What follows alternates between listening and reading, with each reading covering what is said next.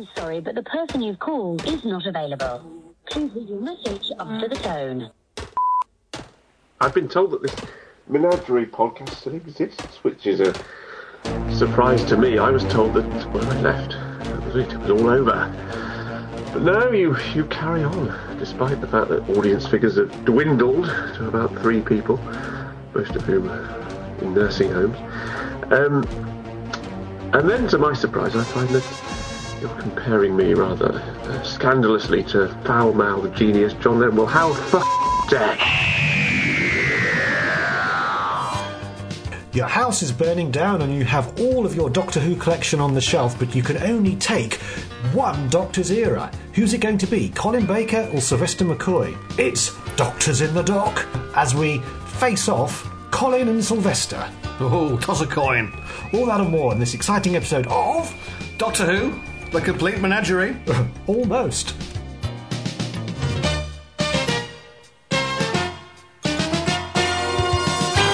And here we are. We are not a complete menagerie, unfortunately. Today it's just me, Sam. And me, Charlie, we're a man down today. We're a man down because uh, Greg is on his holidays. Oh, is that right? Yes, so we are now recording uh, without him, but he could just come in invisibly as a hand and a voiceover, Oh, I say. uh, uh, like the celestial toy maker. Uh, but uh, he's not joining us today, which is a rarity because I think the only other episode that Greg's not in is the Buddy Windrush special. Ooh, the cutaway from 2017, yeah. Which was incredibly popular. so I don't know. Well, one doesn't like to boast. Yes. Yes, uh, it's well worth uh, listening to that episode where we go over the McCoy era. And funny enough, we're going to be retreading those boards again today um, in a discussion that Charlie and I have had many, many times before in the pub, which is who's better, Colin Baker or Sylvester McCoy's eras? The, the, the saloon bars of, of this country have heard this conversation many times. well, this is because we have very strong views, don't we? We Charlie? do, we do indeed. We are opposing. oh, poles apart, yes, poles apart. And I think we have good arguments here. And the plan is we are going to lay out on the table uh, our arguments, and you, dear listener, are going to be judge, jury, and executioner. And rip off the Polis Box's whole structure and tell us who you think is going to win. It's their format, but you know, what's the point of a good format if you can't nick it? That's it. So, thank you very much to our Scottish sisters over over the border uh, for this fine filler that we've got at the moment. Indeed, Well, we'll t- tug a full up to you guys. Yeah, thank you very much. But before we uh, before we crack on with that, uh, we're going to nip straight into the Celestial Forum to talk about some of the money that we've been spending. So here we go. Now in the world celestial toy maker. He manipulates people and makes them into his plaything. Charlie, now you have been spending money and you have bought a ticket, is that right? It's yes, it wasn't actually a, a thing I can put on the shelf, which is unusual because these things we tend to buy books, DVDs, and magazines. This time it was a ticket for a gig at the Brudenell in Leeds. Ah, the Brood! One of the best uh, venues that we have to offer in, in West Yorkshire. World renowned, actually. I've played I've played the Brudenell twice. Ah. Yes, yes, indeed, yes. Supporting uh, Kyle Gass and Electric Six back when I was um, playing the drums.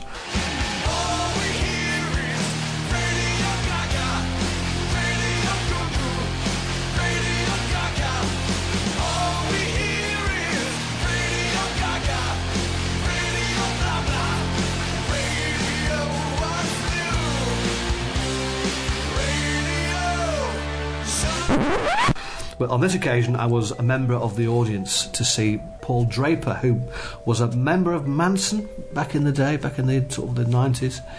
And this is the 25th anniversary of their album Six, which is, um, uh, uh, shall we say, a, a quite a difficult listen, or can be if you're not into it. But for me, a, a fan of prog rock, it was just up my up my street at the time. So to see that the first time actually, because the band didn't actually play the the uh, album in its entirety back in '98. To see it on stage complete, I thought would be a uh, a gig not to miss. So we got tickets. Me and me and, and uh, my old friend Paul Shields went along, and you might be aware that there's a Tom Baker section to that album. That towards the back end, there's a, um, a, a cutaway, if you like, to uh, a track called "Witness to a Murder," where Tom Baker does a, a bit of um, a bit of monologue and we're looking forward, obviously looking forward to, to hearing Tom in, in the the environs of the of the gig and um, amongst the uh, the Paul Draper slash Mansun um, um, sort of collective, it would be nice to, to hear one of ours, you know, Yeah. writ bold, large, uh, and um, and uh, broadcast uh, on the on the, the sound system. And towards the end of the gig, Paul Draper sort of between between tracks just sort of stopped and said, uh, "Can we have the uh, house lights up?" And then this voice, this booming voice, came across the uh, the, uh, the the PA. Well, I, I can do that, yes, but my, my cans are a little bit uh, little bit um, reverb at the moment. So would you, would you kindly sort that out? And it was just a real shiver down the spine to hear an un, unheard, previously unheard outtake from the sessions played over the, the PA. Was it was just a real thrill. And then, of course, we had the usual Tom doing all, all my life, the hands I thought with that stuff was was great, and just to be in, in that environment with you know again with the with the um, the Paul Draper um, um, collective to have that have Tom up front and personal was just a real thrill. A great gig. I mean, Paul Draper's not quite the full shilling at the moment, but you know, Yeah. in terms of, of experience, it was it was great. But yeah, to hear Tom again, that that voice from '98 just oh, was great. So really enjoyed that. He was full of pomp, wasn't he, back in the late 90s, uh, into the early 2000s. He, he, he was only in his early 70s then, wasn't he? Uh, that's how I still think of Tom now, as being in his medic suit, probably a bit tight fitting, a few pounds overweight, gammony face, but just full of life and energy. And he's very different now, isn't he? Well, that's right, but he I remember- very different now, and he, his voice has changed. Well, it has, but, but I remember very clearly when I was a, a subscriber to DWM, seeing Tom for the first time walking with a stick and thinking, oh, time is getting away from us, you know, it's, um, he's getting older. He is, Yeah. and he's he's lost quite a lot of weight in the last couple of years. Well, as he is now, um, he, he is quite frail, I think. Yeah. So we have to cherish these years because he is nearing ninety, isn't he? Yeah. Which is an absolute miracle. I think he must say every year, "Can't be long now, Sue." you know, he's been dusting his gravestone for about thirty years. Well, he has. I'll be dead soon, yes. Uh, I'm sure he said it um, on more than one occasion. Bless him. That sounds absolutely fantastic, Charlie. I'm, I I long for the time I can actually go out and have a social life again. Um, Why can't you, Sam? Is there a reason for that? there is a reason. Yes, I've, now I've now got a dependent. I've I've um, I've got uh, a partner and a baby and a wine cellar to look after. So all these things take time and cost money. So what I have been doing is living the life I used to live. When I was in my slightly depressive teens, where I'd withdraw into the, my bedroom, close the curtains on a sunny day, and watch Doctor Who, and I've started doing that again. It's been my crutch, and isn't it wonderful that after buying all the VHS cassettes, we bought all the DVDs, now I can spaff more money on needless copies of the same stuff and, and buy it on Blu ray all over again? And that's exactly what I'm doing. And the, the latest purchase that I made um, is season 24 box set. Now, I think as I've mentioned before on the podcast, I'm well behind you guys because Greg and yourself have been buying the Blu-ray box sets, uh, the collector's editions. I The believe. bigger cardboard boxes, yeah. The bigger cardboard boxes, which come out first, and then the the, the plastic uh, boxed versions, the slimline versions, come out quite a while later. In some cases, years later. Um, so season 24 is, I think, only just been released. We're, talk- we're recording this in March. I think it came out in February, um, and so yes, got season 24 in the post uh, for the princely sum of 38 pounds 99p, which really, looking back, compared to what we paid for the VHS tapes, is an absolute steal. It isn't is, absolutely. and what a great set it is. You Um, enjoyed it. I did. Uh, I think it's a season which doesn't get a lot of love, something which we'll be um, mentioning later in the pod uh, more broadly in terms of the episodes. But in terms of the duty of care to the restoration on this set, it is again second to none. Um, considering the source material is all one inch videotape, you know, didn't really look brilliant on broadcast, let alone um, upscale to 1080p. But what the restoration team have done with this is just remarkable. The colours are, are great, the sharpness of the picture quality and the sound is superb, and the range of bonus features is, is really the allure for me on this because I think in many ways each of these seasons as they are being released the the extras the commentaries they are going to be the last word and testament Absolutely. on this time. Yeah. Um, even the cast and crew of season 24, you know, they're in their 60s, 70s plus now. Um, so yeah, it's quite shocking to see as well. Many of the people interviewed on the sets are no longer with us. Don Henderson, Kate O'Mara, people who 15 years ago were fighting fit and, and well. So Sylvester McCoy looking very elderly in the extras. It Yeah. does Yeah. pull at your heartstrings. But yeah, very much enjoyed it. I think the big insight for me was the content that was uh, recorded with Bonnie Langford. It's always been much maligned, dear Bonnie, for many reasons, not all unjustified because of her light entertainment background. And I think in the late 80s we were much less willing to accept that people could move across genres quite successfully. I mean, but I'm a big fan of Russell T Davies' version of Doctor Who, but uh, Billie Piper was much more renowned as a pop star before she became an actor, and her she's probably one of the best features of early Doctor Who in terms of what she brought to the show. She was an engaging character. Bonnie Langford could have had a very similar transition. She was just ill served with poor writing. Hmm. I think once Cartmel gets his feet under the table, he actually writes for her in a slightly more interesting way, and the final scene she has is probably the best scene she ever had in Doctor Who, where she's leaving. Which is ironically a scene that was bought, was written before she even joined the series. And who wrote that scene? Was it Cartmel? he did, yes. It was the uh, audition piece, wasn't it? Right, okay. And it's just very sad because you see what maybe could have been. She was written with warmth, and Sylvester McCoy plays off that beautifully. And I think you do actually see at that point, the very end of season 24, it's like the turning of a very big super tanker that's been going down the wrong direction for a long time. They've finally managed to stop going in the wrong direction and turn the show. It's just turning, but it took a whole season mm. getting up to Dragonfire mm. for that tone to finally shift. You can see Cartmel's influence as John Nathan Turner is finally taking a step back from all of the big decision making and just worrying about money and production, which is what he should have done. Yeah. And Cartmel is effectively the showrunner. Mm. And yeah, it's great. It's it's a really interesting study in Doctor Who being saved and running for another two years because really judging on the season opener, Time and the Rani, they could have well pulled the plug looking at that because it's not great TV. Yeah. But yeah, I, I just think this is as good as the show is ever going to look at that time, and it allows you to watch it in very, very good quality and be a bit more sympathetic to some of the problems that they were facing. And because you get so much context, so much background around it, you appreciate it for what it is. Well, I have to ask you that question. Have you sat through seven hours of uh, studio footage from Time and the Rani? Yes. Absolutely not. well, I have actually. I, wouldn't, I wouldn't say the, the Haven't had full time. the full twenty four hours of it, how much there is, but um, I, I thought, well, I'll dip into it and see what, what's what. And amazingly, it is quite engaging. You do sort of want to see what happens next. Really? Just to see them, obviously off off camera or not being recorded for, for a take, and just just being themselves. Kate O'Mara, good as gold. You'd have thought she'd be, you know, the dynasty, you know. Um, Star would be quite a, um, a diva, but she's not. She just does what she's told, you know. Well, she was famously not very grand at all, was she? No, I think- amazing. I think even John Nathan Turner made the point that she stepped off Dynasty and ended up in a quarry um, for Time and the Rani and was just so upbeat because she loved working on Doctor Who because it was such a fun gig, which Yeah.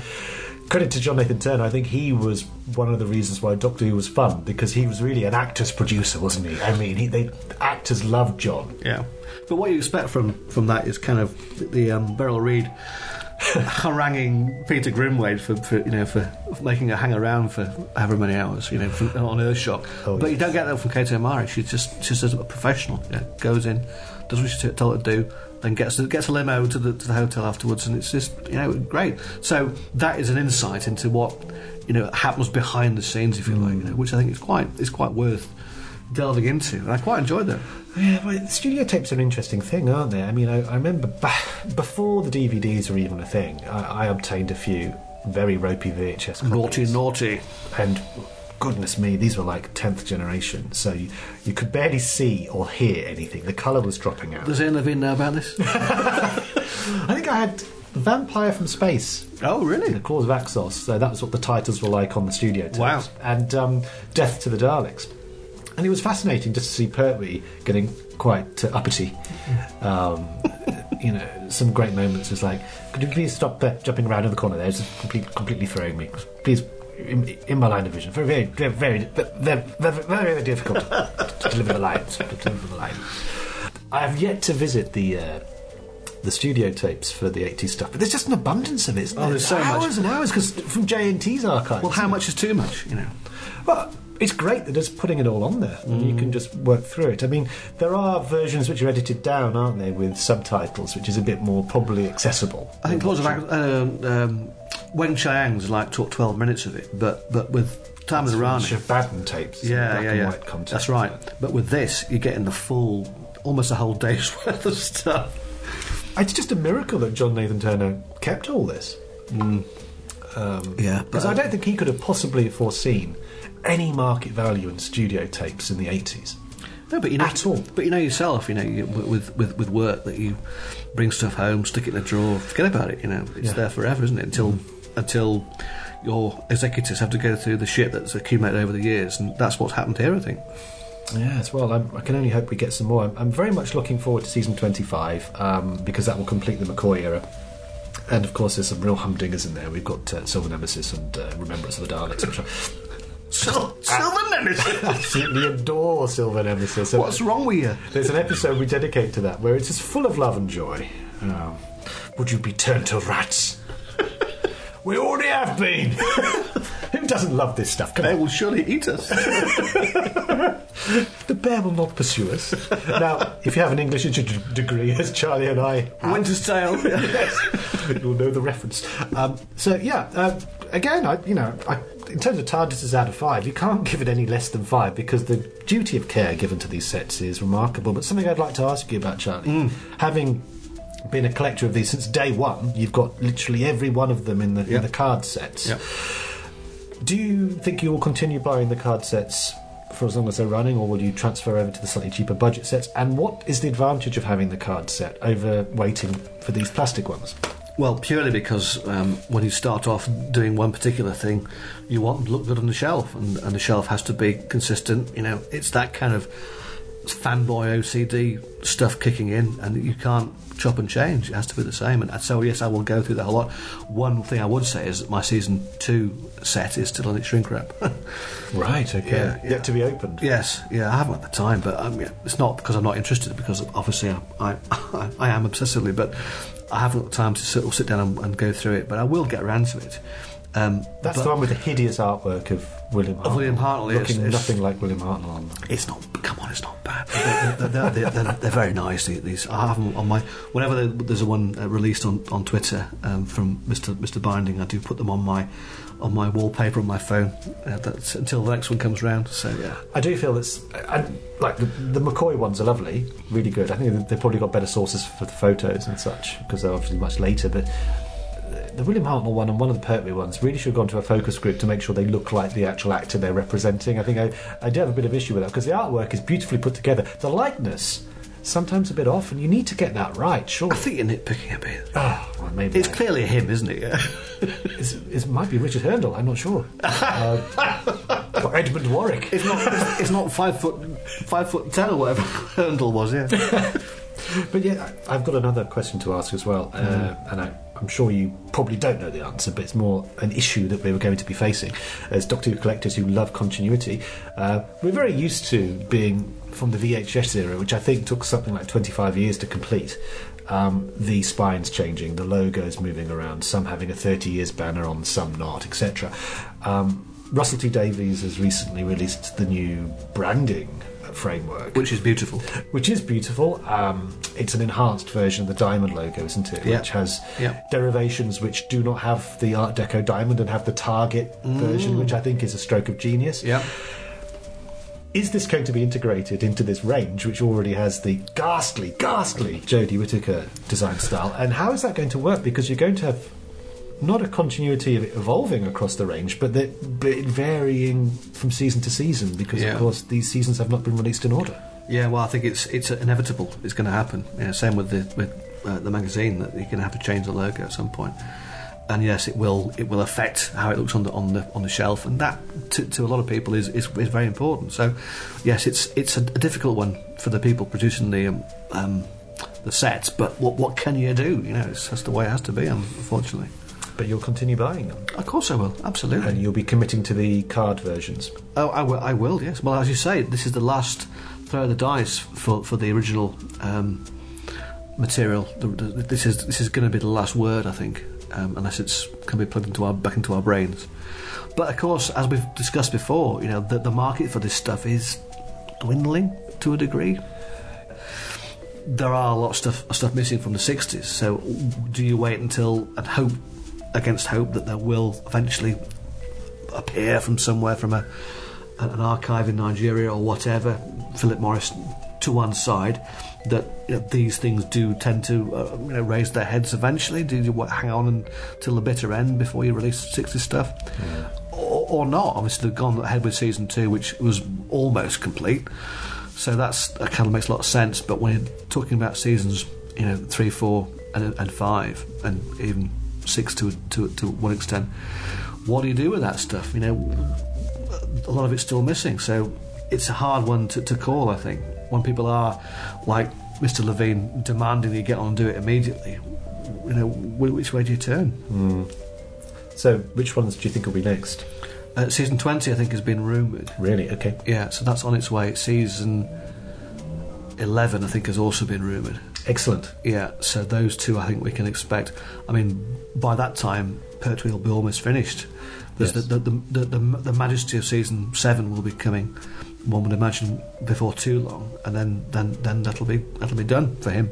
Very excited for a season seven. Oh, so, tell me about that's it. One of the that's one of the peaks. Recently watched Inferno again. Oh, Yes. Yeah. Oh, And that's that's an example of restoration just evolving. I mean, it's had several releases, and each release has just been getting better and better and better. well, someone was saying um, they recently watched uh, Peladon from the recently released season nine set, Yes. um, and that was just incredible. You know, to say it's not, it isn't 35 mil or whatever. Or what, what, what, what is it 16 mil? Peladon, I think. Well, there'll be it'll be NTSC episodes Yeah. brought back from America or Canada, um, aligned with a 16 millimeter tele recording, which Yep. will be having, uh, which presumably would have been transferred in 1080p or higher yeah, yeah. to get the maximum resolution from it. But apparently it's spanking on the Blu-ray. So, yeah, Was that an outtake? I, I don't know. Do you know- no, matron. One of my pals actually was reviewing it as well, and he was looking at Day of the Daleks. Yeah. And he sent me uh, just a shot on his phone saying, "Have you seen this? It's absolutely gleaming. I've just spotted something on the set as well of Day of the Daleks, um, the the uh, set where the Daleks are actually there, and uh, that someone had left a, a yellow post-it note on, on the scenery, Brilliant. and you can actually see it. Oh. And it's like I'd never spotted that, and it's so obviously a post-it note on the back of a piece of scenery with some sharpie written on. You can't see what the writing is, but it's just a, obviously a yellow post-it oh, note. fantastic. I didn't even know they had post-it notes in 1972. Who knew? When were they invented? Before 1972, presumably. Wasn't it the the mother of Mike Nesmith from the Monkees, or was that Tipex? That was Tipex. Oh, yeah. Apparently. Yeah. Yeah, but yeah, the, the, the gum that was used on the back of post-it notes was an accidental discovery, Oh, was wasn't it? Okay. Yeah, because it's uh, low tack. Okay. And I'm from low tack to very tacky because we're moving into uh, the the main event for today um, in the time lash, which is in the court of law. Who will win, Colin Baker or Sylvester McCoy? The choice is yours. order, order. Oh, but it's all arranged. Maynard and I have important things to discuss. Yes, Doctor.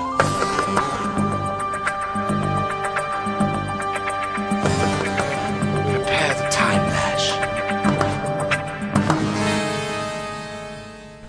Okay, so here we are in the time lash, and it's Doctors in the Dock.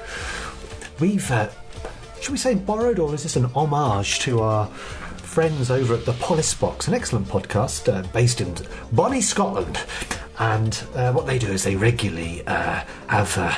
A trial, don't they, for certain Doctor Who episodes, stories, themes, and they fight it out amongst each other, and then they decide on uh, whether there's guilty or innocent, essentially, don't they? And we've Absolutely, yeah. guested on that podcast a few times already. We have, we have.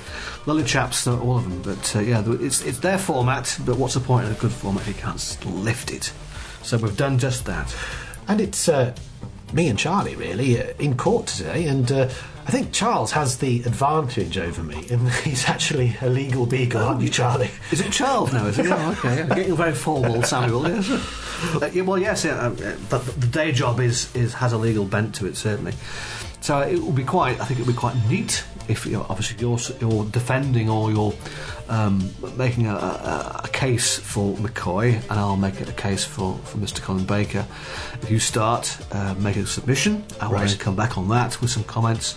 I will then make my submission. You can come back on that, and then we'll just sort of sum up to, to finish off, and then it's over to the listeners as to as to who is more convincing. I would think.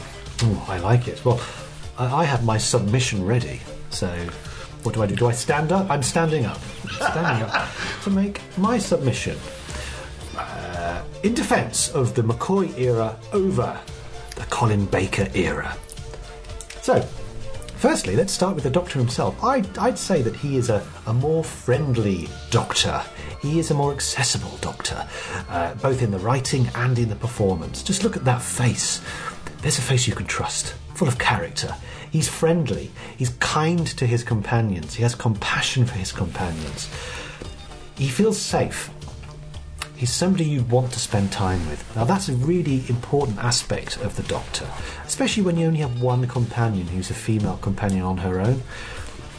I have issue with the Colin Baker era, which I will use later in my discussions. Now, Charlie is taking notes. That makes me very nervous. This is like being in a job interview when they look down and write and they're not nodding. This is what lawyers do, Sam. I also think that the McCoy era presents progression in terms of costume. Here we have a costume which is much more akin to a travelling colonial character. You have a colonial Panama. He's, it screams English establishment in a way, but also he's dressed with a scarf. He has a slightly strange pair of checked trousers, tan and white brogues. Not so keen on the question mark jumper, but at least it's somewhat hidden by the, the jacket. And I just think it's a wonderful costume. It also harks back to the Patrick Troughton era. He's slightly clownish, ill fitting, but at the same time, he could meld into any room. He could walk into a room, he could walk into a lecture theatre, he could walk into any street and just meld in with everybody who's around him. I think it's a wonderful, wonderful design by uh, Ken Trew. The companions of the Sylvester McCoy are incredibly important. We have Bonnie Langford, of course, who's a hangover from the, the back end of the Colin Baker era, but she didn't really have much to do in the Colin Baker era. She really comes into her own in, in season 24. And there is a lovely interplay between the Doctor and Mel. They clearly enjoy each other's company. They're nice people, they don't bicker. They joke with each other, but it's a friendly environment to be in when you're watching them on TV. And then when Ace comes in, it's a much more rounded character. It is actually a character for once. It's not just a vessel that just says, oh no, doctor, or screams. She actually has something of an arc, she has a lot of depth to her. I know some people accuse Sophie Aldred of not having the best acting chops in the world, but this is not really the issue here. It's more about what the product is in terms of the relationship between the Doctor and his companion. And I feel that the, the interplay between Sylvester and, and, and Sophie is just wonderful on camera, and it's served by much better writing. Let's talk about the writing actually, because we know that we have problems with the writing all the way through the 1980s of Doctor Who. It's, it's, it's very, very chaotic. They seem to have a great issue finding writers half the time. It's Something that Chris Bidmead kept complaining about, and, uh, and Eric Saward. When we have the Cartmel era, it seems that Cartmel has some very good links within theatre and authors who are already doing very good writing, and he brings in a lot of new blood into the McCoy era. I'm thinking Rona Munro, Ben Aaronovitch, my God, you know, really good writers who have gone on to do other great things since. And it just feels like a new show with new ideas. I'm not sure the Colin Baker era had that privilege. And if you do look at the writing and if you do read the novelizations from that time, it is, it's just, it's, the writing is just exponentially improved, I think. Now, within that writing, we also have a stronger political subtext. Of course, Doctor Who has always been a political show, it's always been slightly left leaning, I'd say. Um, in the Cartmel era, it, it really is laced through all of the ideas, whether it's the Happiness Patrol again, where we're talking about the idea of being satisfied with the government that's ruling you and trying to put on a brave face and be happy. There's a lot of gay pride subtext going on there too. And then, of course, those race relations in Remembrance of the Daleks. I could go on and on and on. And that's really, again, Cartmel, Andrew Cartmel's influence. And uh, having a host of young politically savvy writers who I think were really sneaking this under the radar with JNT. And maybe this was the, a consequence of JNT taking a step back at this point in Doctor Who. He was very much in control of the Colin Baker era. His, his stamp is all over it in terms of its aesthetic, in terms of some of the slightly uncontrolled story suggestions and directors who are onboarded. Cartmel is somewhat the showrunner now, and you can see that in the in the writing, and you can see that in the in the political subtext which is going on.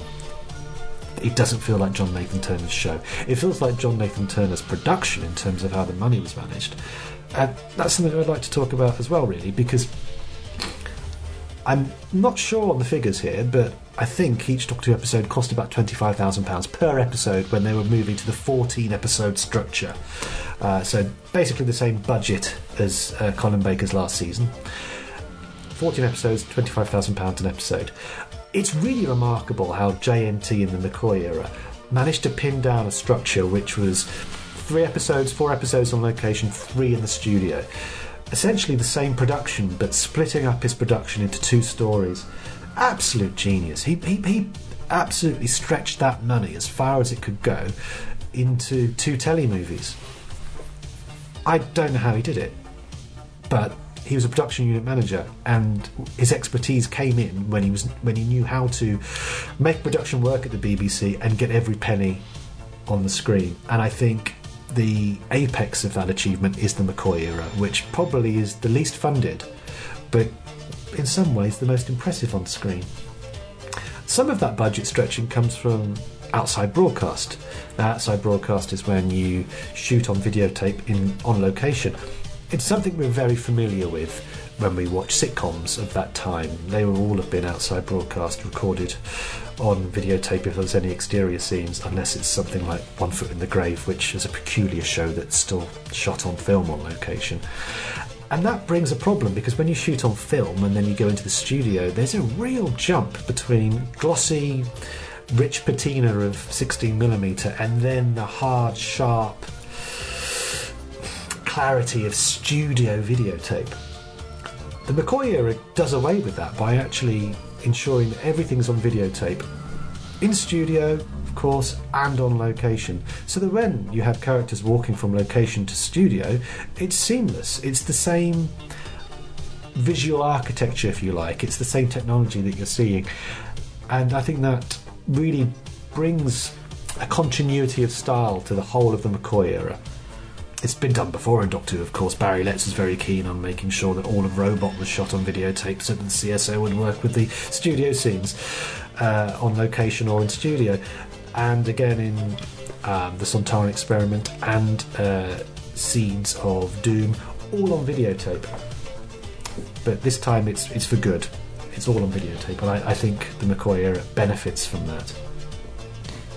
But of course, there was film used of Doctor Who, and that would have been 35mm in most instances for the model sequences. And anybody familiar with Red Dwarf of about that same time will know that the visual effects department at the BBC was probably at its absolute zenith in what it was achieving with model effects. It's up there with uh, the Gerry Anderson work. It's uh, it's absolutely outstanding. The model work is beautifully built, shot, lit, and if you look at the scenes in Dragonfire with the, uh, the spacecraft leaving the surface of the planet, if you look at uh, Strange Matter in Space and Time of the Rani, if you look at the asteroid in Silver Nemesis, if you look at the underside of the mothership in Remembrance of the Daleks, this is all stuff that really holds up well today, and it's down to the incredible skill and talent of the BBC, BBC Visual Effects Department.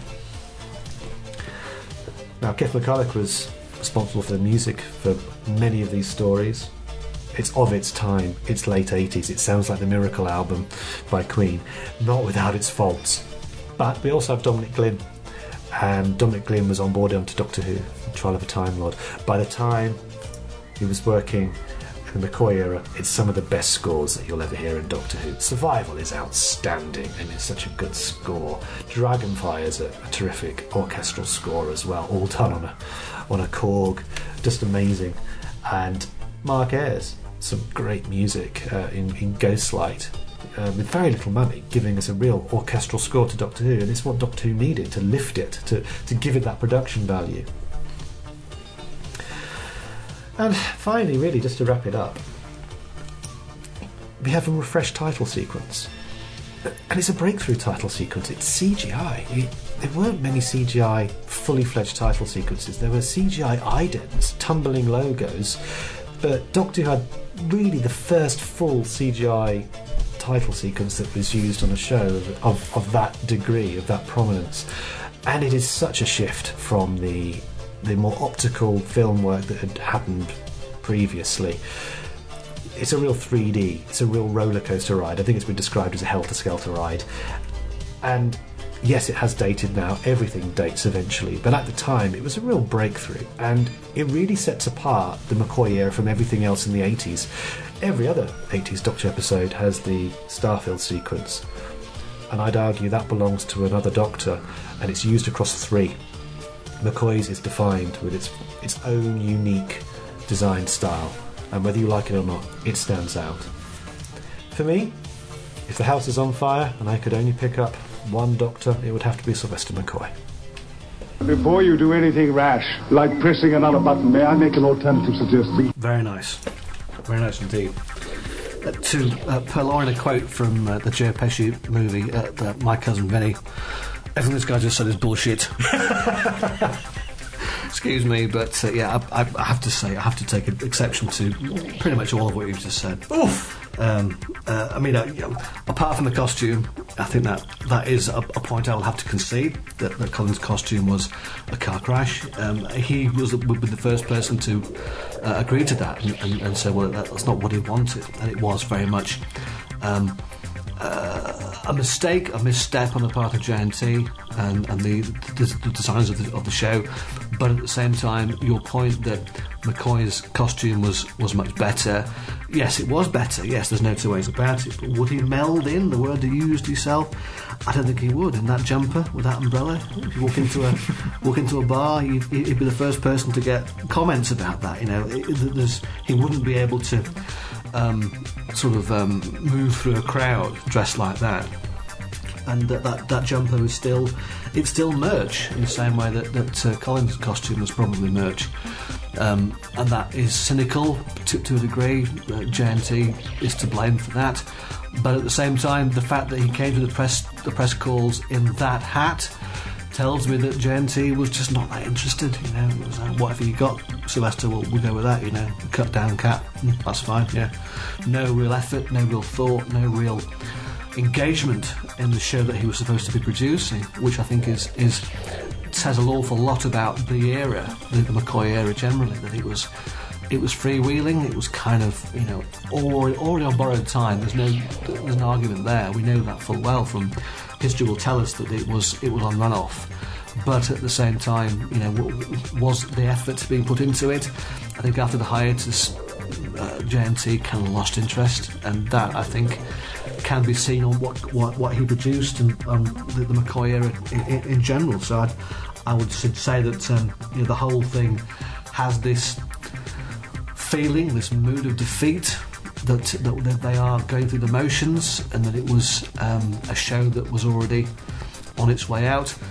Cartmel, yeah, no, I, I agree entirely that, that he was the best thing about it. That without him, it would have died on its on its arse. And he kept it going for three years. JNT having lost interest. So yeah, that uh, and also concede that, that Cartmel, the vision, the Cartmel master plan, is there to be seen, and that is a, a, certainly a positive. Um, but we have that, you know, it's all within that context of a, of a show that was um, set up against Coronation Street. It, was the, the graveyard slot. There was no future for it. So um, the, the atmosphere, I think, is is, is one of defeat. Um, Colin Baker, his era in um, in contrast, obviously, I'll, I'll, I'll discuss that in a bit more detail uh, in a moment. But season 22, you know, after Androzani and the, the success of the back end, at least of the of the Davidson era, it was on a on a high. Really, it was. You know, we had the, the Five Doctors, and then we had season 21, which was on the whole a success. It was it was flying not not high, but it was certainly um, back on its feet. Um, and I think that season 22 is is a a show with some swagger about it, and that was missing completely. I would, I would argue from the McCoy era. Um, just going back to, to your other points, um, I think that um, the writers you mentioned that, that there was some new blood. Again, that was down to, to, to Cartmel, but there were uh, there were writers who, by their very own admission, didn't know the show that well. You know, there was Graeme Curry, Ian Briggs, didn't have that much of a hold on what he was all about. They were certainly able writers with some, some, some good uh, some good fresh ideas, but they weren't Doctor Who writers. In the in the Baker era, we had Robert Holmes, you know, front and centre. Philip Martin, you know, a, a, a, seasoned BBC writer who knew full well what Doctor Who was all about. He knew he knew the um, the curve, he knew the um, the beats to hit. He knew full well, you know, what was required. So the fact that there was new blood isn't always a good a good thing when when these people are employed to do a job. They're not there because they are fans. Uh, one benefit or one positive, shall we say, of the of New Who is that a lot of the writers who came in on RTD's watch and on Moffat's watch were, were fans. That there were uh, seasoned, you know, professional writers who had an absolute passion for the show. They knew uh, far better than, than um, shall we say. Um, not hacks is the wrong word to use, but, but professional jobbing writers. They, they, they had a, an investiture in, in, in the show, and, and that came through in what they produced. I'm thinking of people like Moffat himself and um, Paul Cornell in, in, particular, Mark Gatiss as well, people who really knew what they were doing. So the fact that were, we did have new blood is always a good thing you mentioned politics as well. I think politics. It, this is fundamentally a children's show. Why should why should politics become a, an issue? Why should we have to go through the hoops? Um, I'm thinking about obviously um, Happiness Patrol in particular. You know, okay, it was sufficiently um, buried in the, the, subtext to, to get away with it, but it, uh, that I don't think is always always a positive. There was no politics necessarily in Colin Baker's Colin Baker's era apart from perhaps the vegetarianism in the two doctors, but on the whole, it was a politics free zone, um, generally speaking. And that is the way it should be. It's entertainment, it's not, it's not, um, uh, it's not a tract, it's not um, propaganda, it's supposed to be a, uh, you know, a, kids' TV show. So I don't think that politics is, um, is something that you should be crowbarring into the show. Um, you also say that they did a lot with the money that they had. Yeah, that it is on record that the budget had been slashed since the hiatus, and I would say that season 23 also suffered from that. But my perception or my kind of um, my view on Colin Baker's era is that that is not season 23. That the era is encapsulated by season 22, but that really is the is the era in um, inverted commas, and that was an era which had uh, sufficient budget. You know, they, they, had money behind them. The fact that you're trying to turn penury into a positive is interesting, but I don't think that it necessarily works. That stuff like Happiness Patrol, um, the, I'm thinking about the the go kart. Um, farting its way around around, uh, around Studio Eight. that isn't good TV, uh, I'm afraid.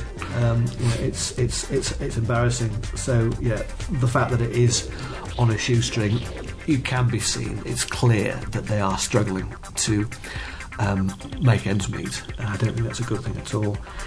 You also mentioned video as being a, a, a good thing, that it's a consistent viewing experience.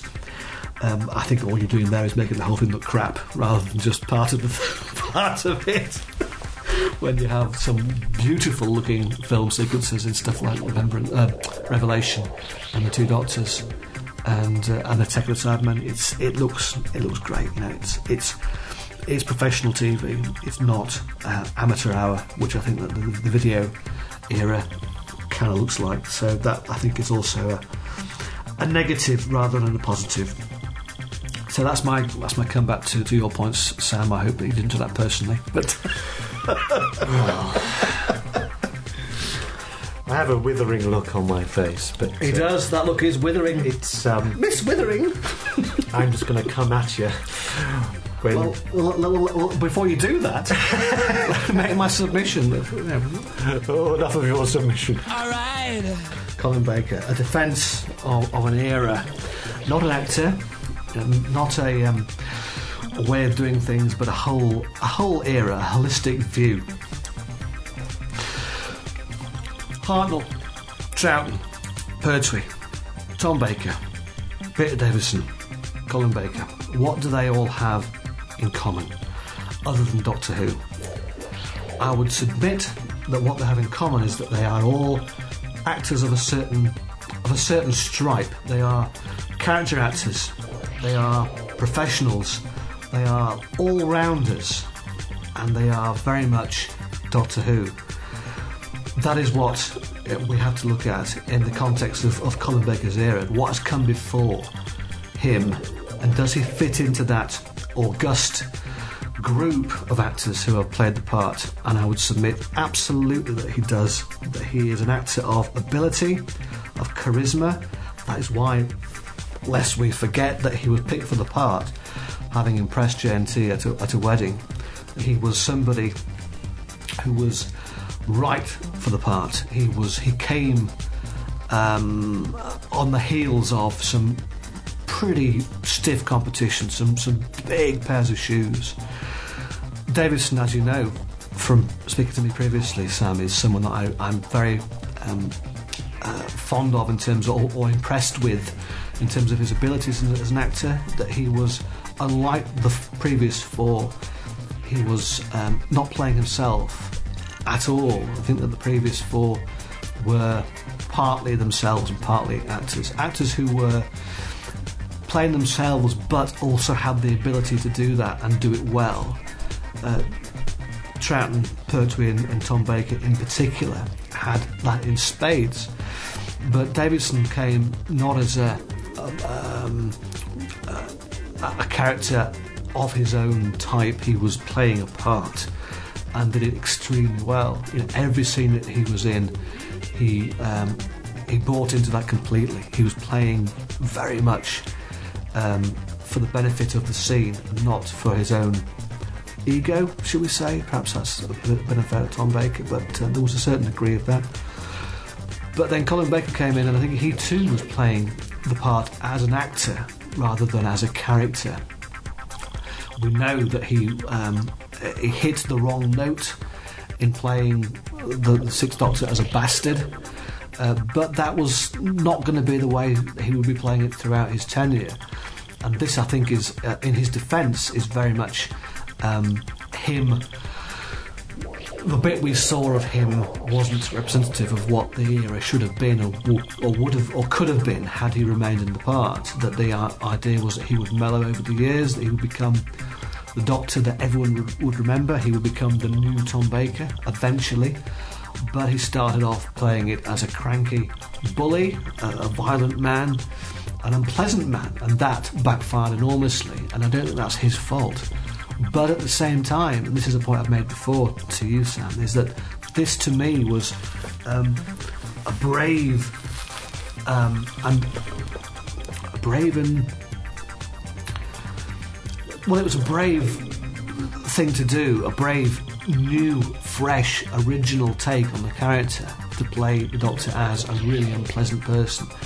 But that wasn't going to be that wasn't going to be the, the whole picture. And I think that by season 23, we did see a change. And you say uh, in defence of McCoy that we had him and, and Mel getting on really well, and then later on with, with Ace, that, that the companion and the Doctor were a pleasant and safe um, coupling. And I don't think safe is always a good thing. That you have to be a little bit edgy sometimes, and that is very much what Eric Saward was bringing to the show in season 22. It was, it was dangerous, it was exciting, it was thrilling to me. At 15 years old, and I was uh, 13 years old in 85, uh, 12, 13. It was, it was brilliant. That's the only word I can use. To me, as the target audience, lest we, we forget that uh, Sydney Newman um, had a 15 year old child in mind when the, the show began in 63. I was exactly, or almost exactly, the age that was that the show was intended for. I found season 22 just brilliant. Um, and Eric Saward brought in elements that were shocking perhaps to, to, to the sixth floor, but at the same time they were artistically justified um, and just yeah, just on the edge. You know, it was a, a, an era where they pushed the envelope. I understand that the idea was they were washing their dirty laundry. That they were cleansing themselves of what the past had been. Thinking of stuff like Seeds of Doom, you know, that kind of thing, that kind of violent adult edge. That they were, they were, they were very much um, uh, irrigating their, their, their colons and getting rid of, of what Doctor Who had been showing what Doctor Who could be and had been before they, they, they launched into the new the new era, the new approach uh, of Doctor Who. Whether or not that was what we got in season 23, I, I, I really couldn't say. I, my, my, my view is that season 23 was a show with its, its balls cut off, that, that, that had a good drubbing from Powell and from Grade, and they came back with a show that was um, a shadow of its former self.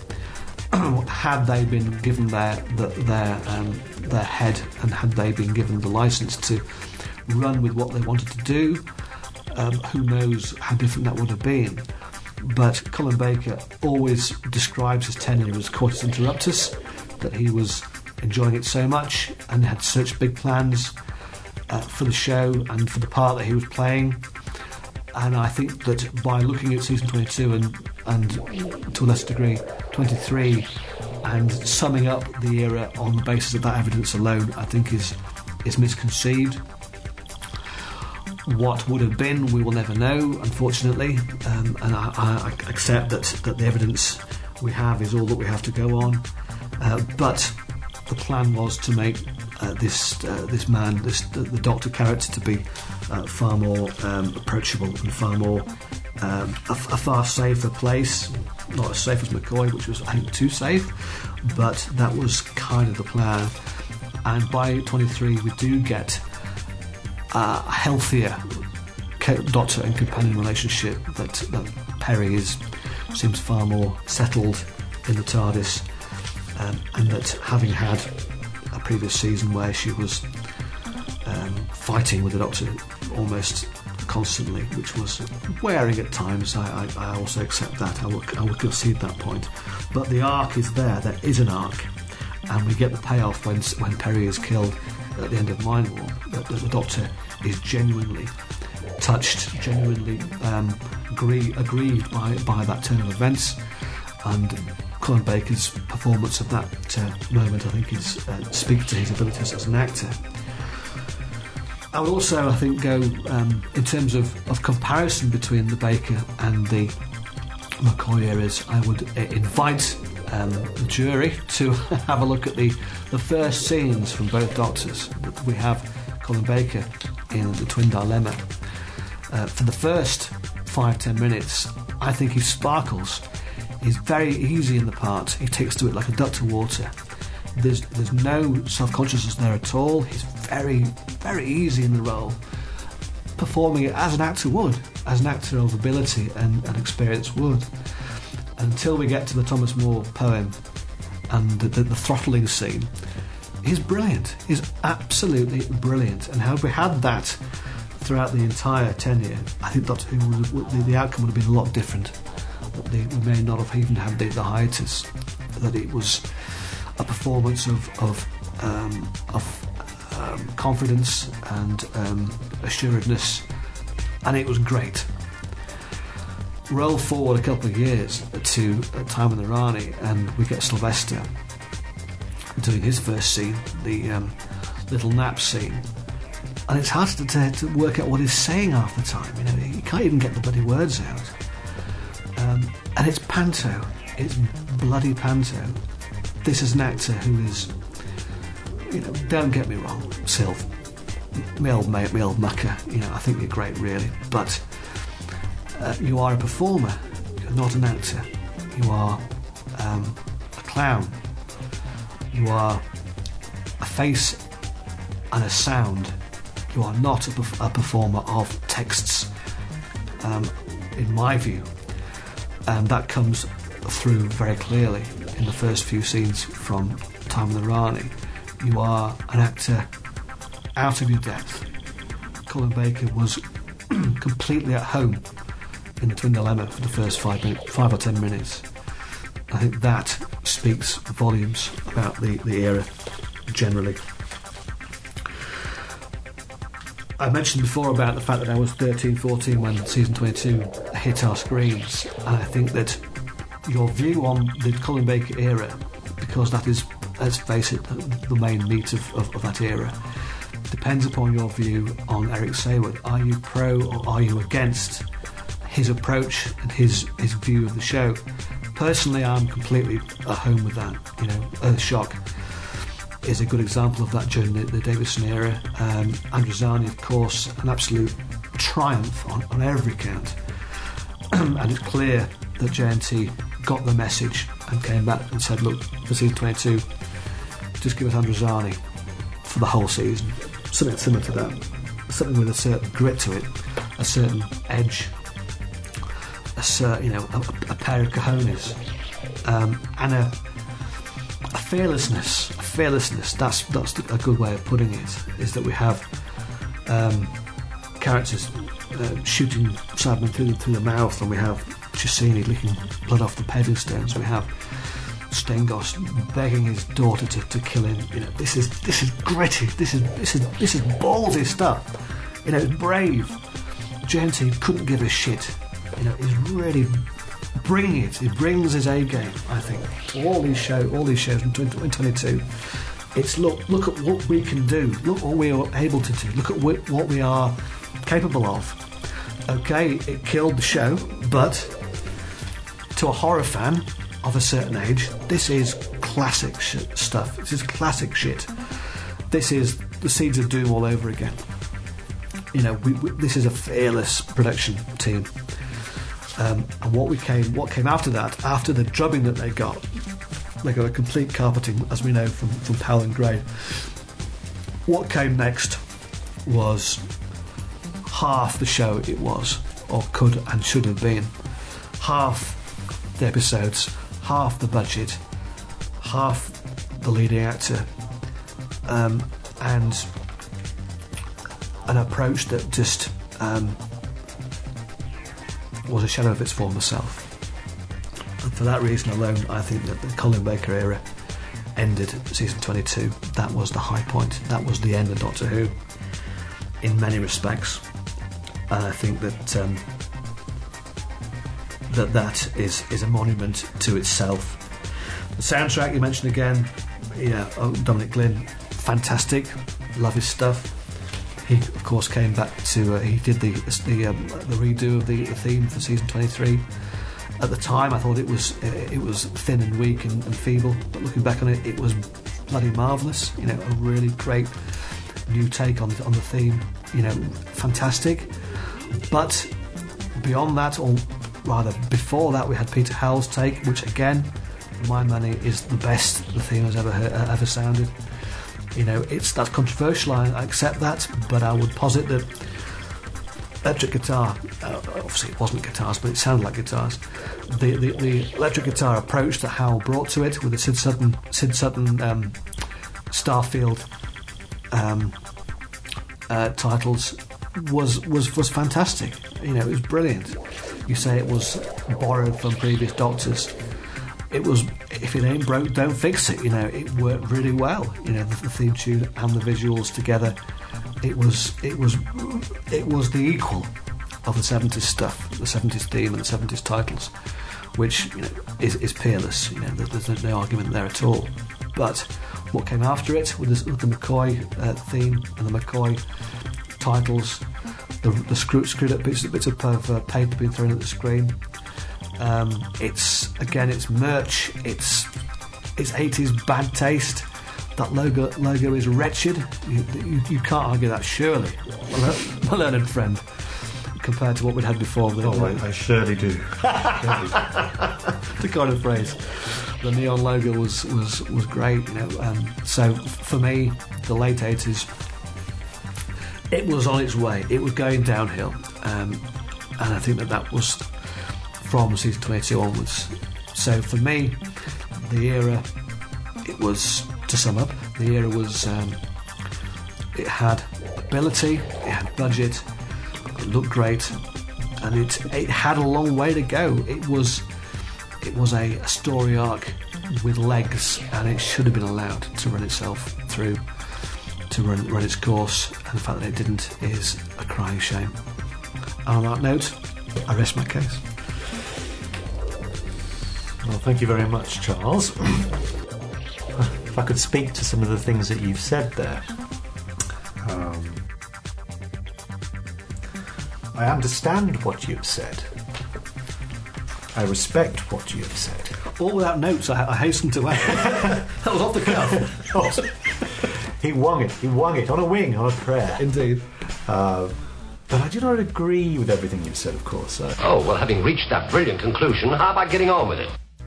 You, you say that the doctors are character actors, professionally able. Colin is able, charismatic, consummate. You compare him to Peter Davison as being, again, the same as him, and somehow how Sylvester McCoy doesn't qualify in the same league. That he's a, a, a performer, he's a clown. This is the same clown that played the fool against McKellen's Lear ten years later was whilst Colin Baker was in a jungle eating a kangaroo's a Sylvester McCoy was on the big screen. Objection. This is years later. We're talking about the eras here, not what happened later. But you are talking about the ability of the actor, and I'm saying that Sylvester McCoy is of the same calibre, without doubt. He's earlier on in his career, for, for certain. He is a proto version of what he would become. But that is what is so rewarding in Doctor Who. He is not always absolutely in tone or on the right beat. Sometimes he is so off note it's very, very jarring. But he is instantly forgiven in the next scene when he delivers a beautifully crafted line, look, glance, with the warmth and the depth and the mystery which Colin could never ever reach. Colin was always bang on with his timing, his lines, his diction was always incredibly clear. Sylvester did struggle with that, and he's noted that himself. And you can see in later episodes of Doctor Who, his diction has much improved as he is learning his craft he was disadvantaged. He was the George Lazenby of the Bonds, if you like, in terms of coming in and being ill equipped to play a really big, strong leading role. But by golly, did he raise his game in that part. And by the time you see Ghostlight, he's walking over Colin. Colin had the advantage of having much more television television experience throughout the 70s.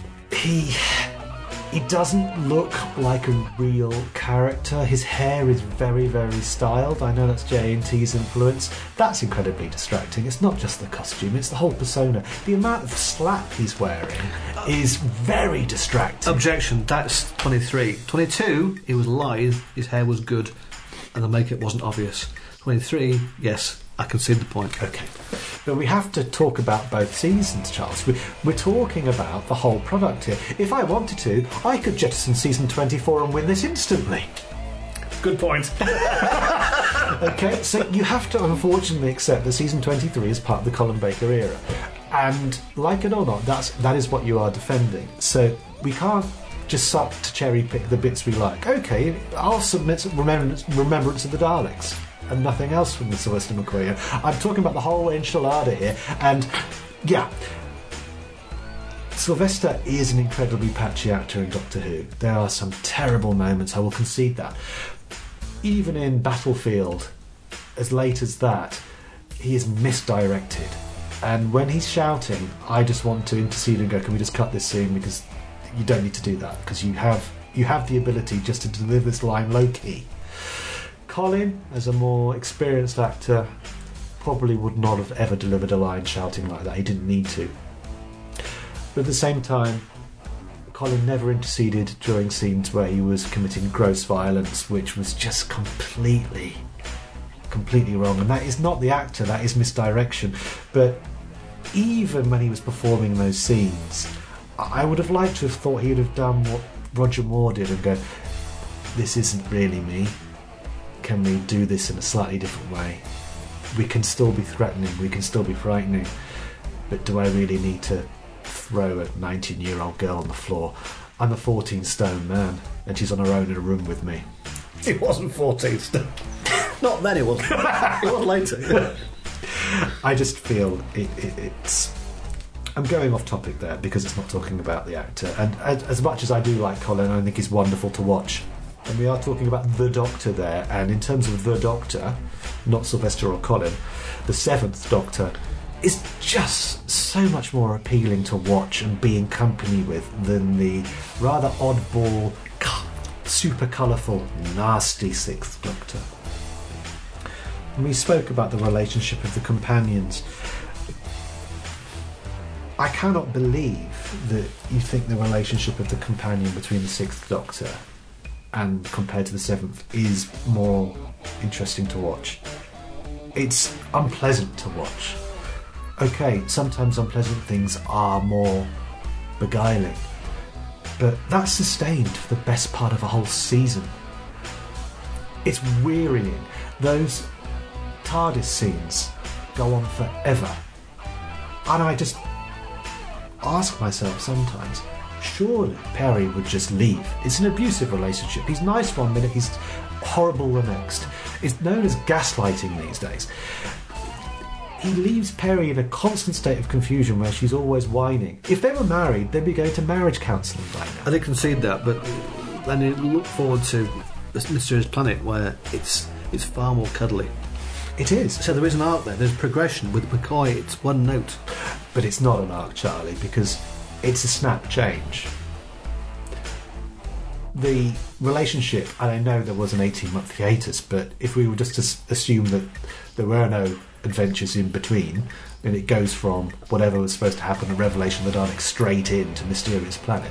It's a snap change forced on them by the sixth floor. Yeah. I believe it would probably have taken a lot longer to get to that point.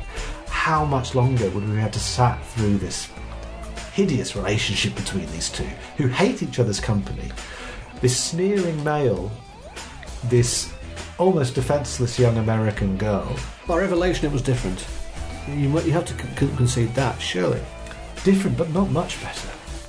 It's a, I do concede that it's a great jump by Mysterious Planet, but that's by forced necessity and not necessarily by Yeah. narrative control Yeah, yeah, from from the Doctor Who production team.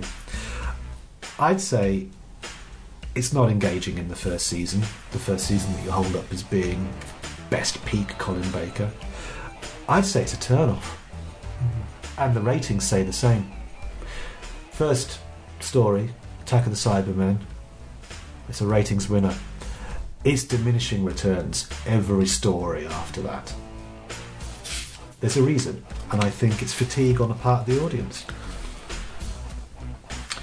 And you go on to mention how the debuts are completely different in terms of Colin having great strength and Sylvester McCoy having none, being pantomime, having diction issues.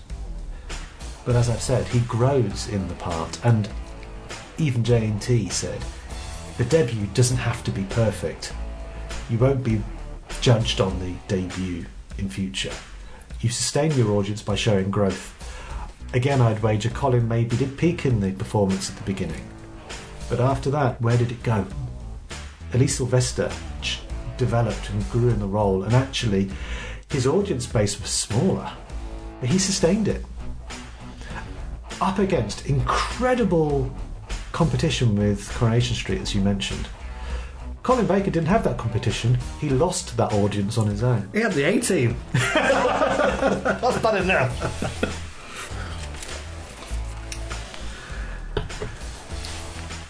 You praised Eric Saward as being a great writer. Here we go. yes, but the examples you say are from the Davison era. You're praising Earthshock. You're praising all of the great the visitation. You're, you're praising the reason why he got the job as script editor. But what you're not really praising is when he was in in seat in role. And even Eric Saward himself doesn't praise that season very much. If you speak to Eric Saward, he's full of gripes, he's full of irritations, he's full of upset, whether it's the producer John Nathan Turner, whether it's the leading man he did not want to write for. He did not even want to write for the Doctor by the end of the season. He was writing for the supporting cast. I don't know what that says about the production. I don't know what it says about the character that had been developed in terms of the Doctor, and I don't know what it says about Eric Saward, but it doesn't tell me that it's a happy ship or that the writing was anywhere near as cohesive as what you were getting under Andrew Cartmel, who was always putting the Doctor front and centre, but never overwriting him. What we get from Eric Saward when the Doctor was on stage? Gritty, for sure. Nasty, certainly. But what I'd say, camp and cruel. About to settle as a brick in the face. You move on to say that the show should be hailed uh, uh, for that 14 episode structure in Trial of a Time Lord, which it delivered really well. The McCoy era did the same. It did exactly the same.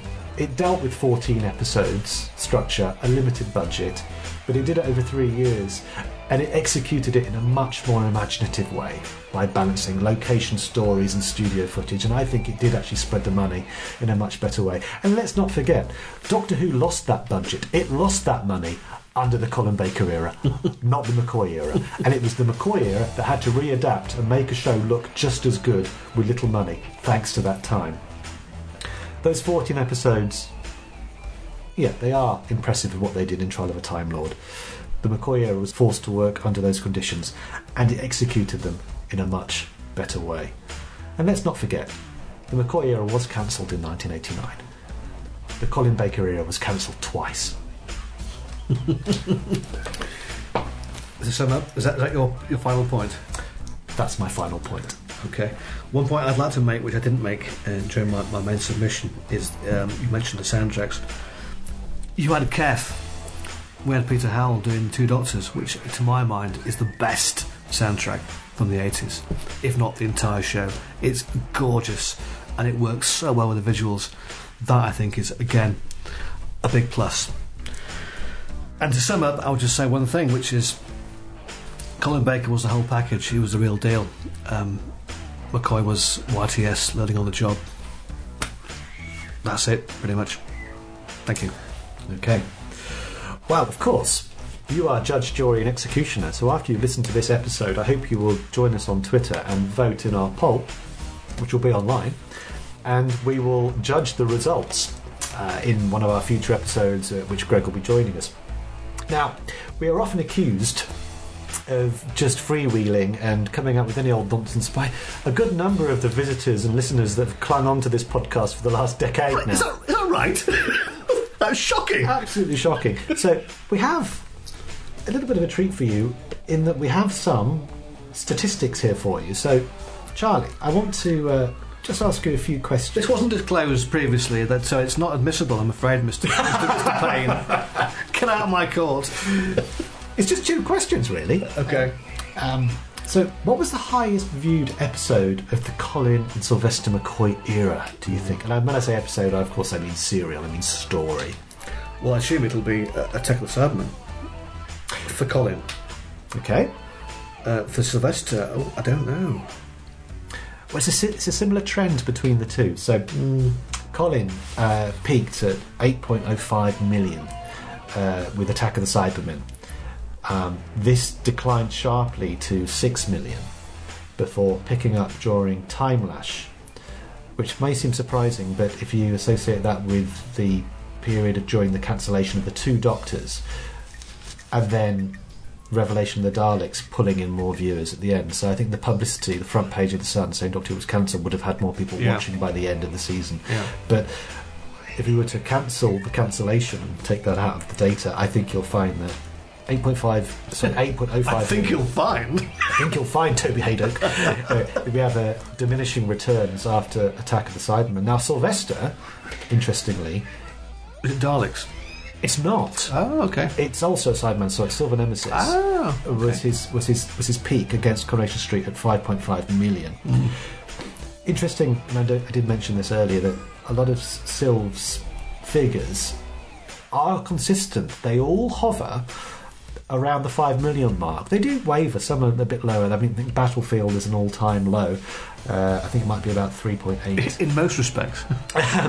But on the whole, he, he's very consistent, unlike Colin, who, I mean, Trial of a Time Lord was equal, equally bad, but he had the advantage of having the Saturday night slot. Sylvester did not have this. He's Yeah. on Wednesday nights, half past seven, quite late, opposite Coronation Street. What a disadvantage. Um, but if we wanted to be picky, Sylve wins the battle because he's actually hit 9.08 million with the 1996 television movie. But we're not including that. That is out of scope. that. That is out of scope. So, out of the two doctors, not the two doctors literally, these two doctors, who had the most screen time? Now, I don't mean in terms of lines or actual kind of scenes, but how many, you know, minute for minute episode? Who had the most uh, Doctor Who screen time? Well, obviously it's McCoy because you're, you're making the point, but I don't, I don't think that that necessarily means that it's a win. I mean, people have said in the past argued that this show is Doctor Who, Where is Doctor Who is not on the screen. They should be on the screen. If it's not, it's a failing.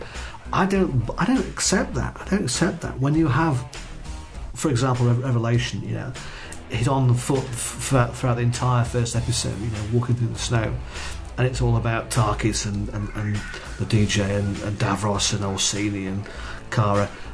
But that to me is, is interesting. It's good drama when you're building up your characters, when you are creating a world. It's not just about the Doctor, you know, flipping his hat and twirling his umbrella. You know, we've got a we've got a drama going on here. We've got we've got proper lines. We've got a proper scenario, and I think that's that to me is more important than getting the Doctor to gurning on the on on the screen for the whole 25 minutes or 45 minutes. So I don't think that's necessarily a good thing. Are you talking about actual Doctor time? I'm talking about how much Doctor Who was on television during those years. Oh, I thought you meant the Doctor being on the screen. No, but you're absolutely right. I do think the, the, the Colin Baker era Doctor was sidelined by Because of Eric Saward. Saywood. Yes, I, I, that's no doubt. And that's then right. I think under Cartmel, he's he's reinstated as a central character quite rightly. Yeah. I'm talking about the number of production minutes that was produced in each era. Which one had the most? Do you think? Well, if you have, if it's t- if Colin Baker's era is two years, then surely it's Colin Baker. I think Colin had the most. Well, obviously that's not right, but that's that, that was my assumption Okay, so from, your from your look. doing the calculations, I, I know I'm going to have, if you'll find repo- responses to this. Yeah. Um, I have gone through the uh, the program guide and the, uh, the Doctor Who handbooks by uh, Howe Stammers and Walker. Um, I have not gone down to the minute here. I've For the record, uh, Samuel Payne is holding up these books. Yes. which are apparently are very valuable now. Um, very good reads, both of them full of all sorts of information. Uh, as we know, Colin Baker's first season had uh, 45 minute episodes, and um, the average Doctor episode should be 25 minute episodes. Some are shorter, some are longer, but we did this calculation on 45 minute and 25 minute episodes. So, not forgetting, I know that Colin had an extra long 30 minute episode at the end of Trial of a Time Lord. Colin Baker's era runs to 17 hours and 20 minutes. Okay. Sylvester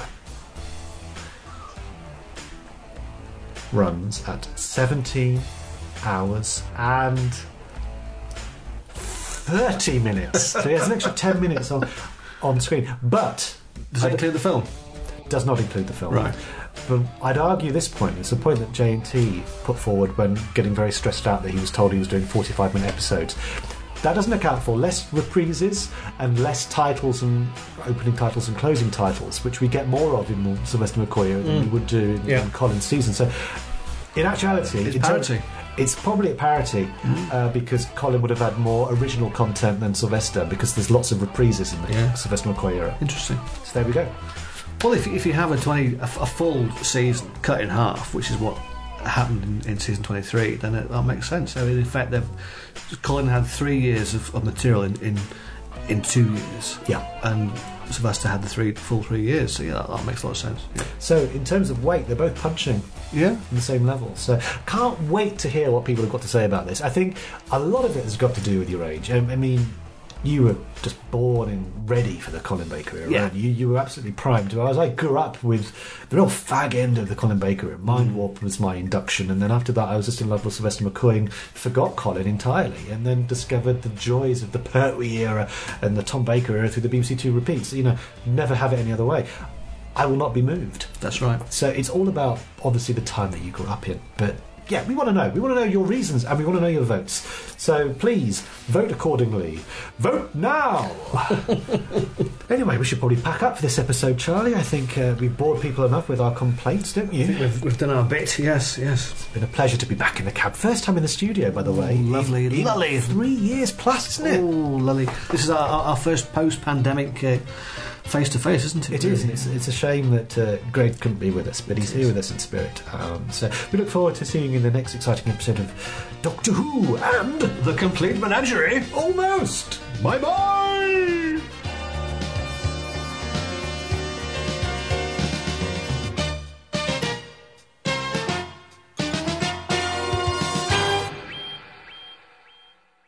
If you enjoyed listening to that twaddle, you can follow us on Twitter at DW Menagerie. That's at DW Menagerie, and we'll be tweeting various photographs of our inside leg measurements and that sort of thing. Doctor Who is copyright of the BBC. No infringements on copyright are intended. Support Doctor Who by purchasing DVDs and CDs and all other media from the BBC. Any comments made by the complete menagerie, almost, are all our own. You've been listening to a sixth floor production.